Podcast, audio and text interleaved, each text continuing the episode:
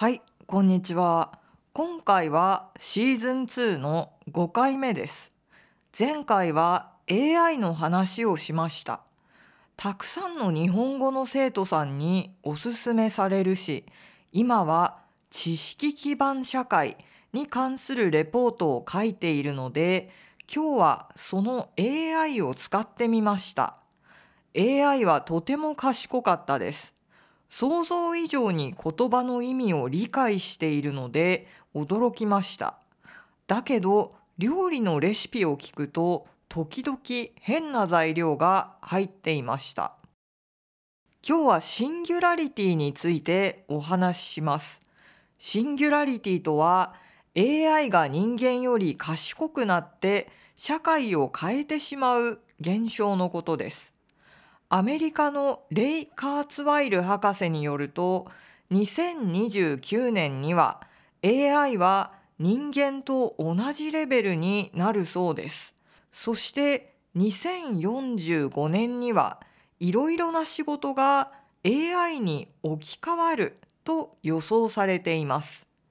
肉体労働がなくなると予想している人が多いですが私はそう思いません。肉体労働は毎日事故がたくさん起こるので対処が大変だからです。対処とは問題に対して正しい行動をすることです。私は医者や弁護士の方が先になくなると思います。なぜなら AI は免許の試験に合格できると思うからです。先々週の週末は京都で生徒さんと焼肉を食べました。いろいろな話をして楽しかったです。その次の日は体育の授業がありました。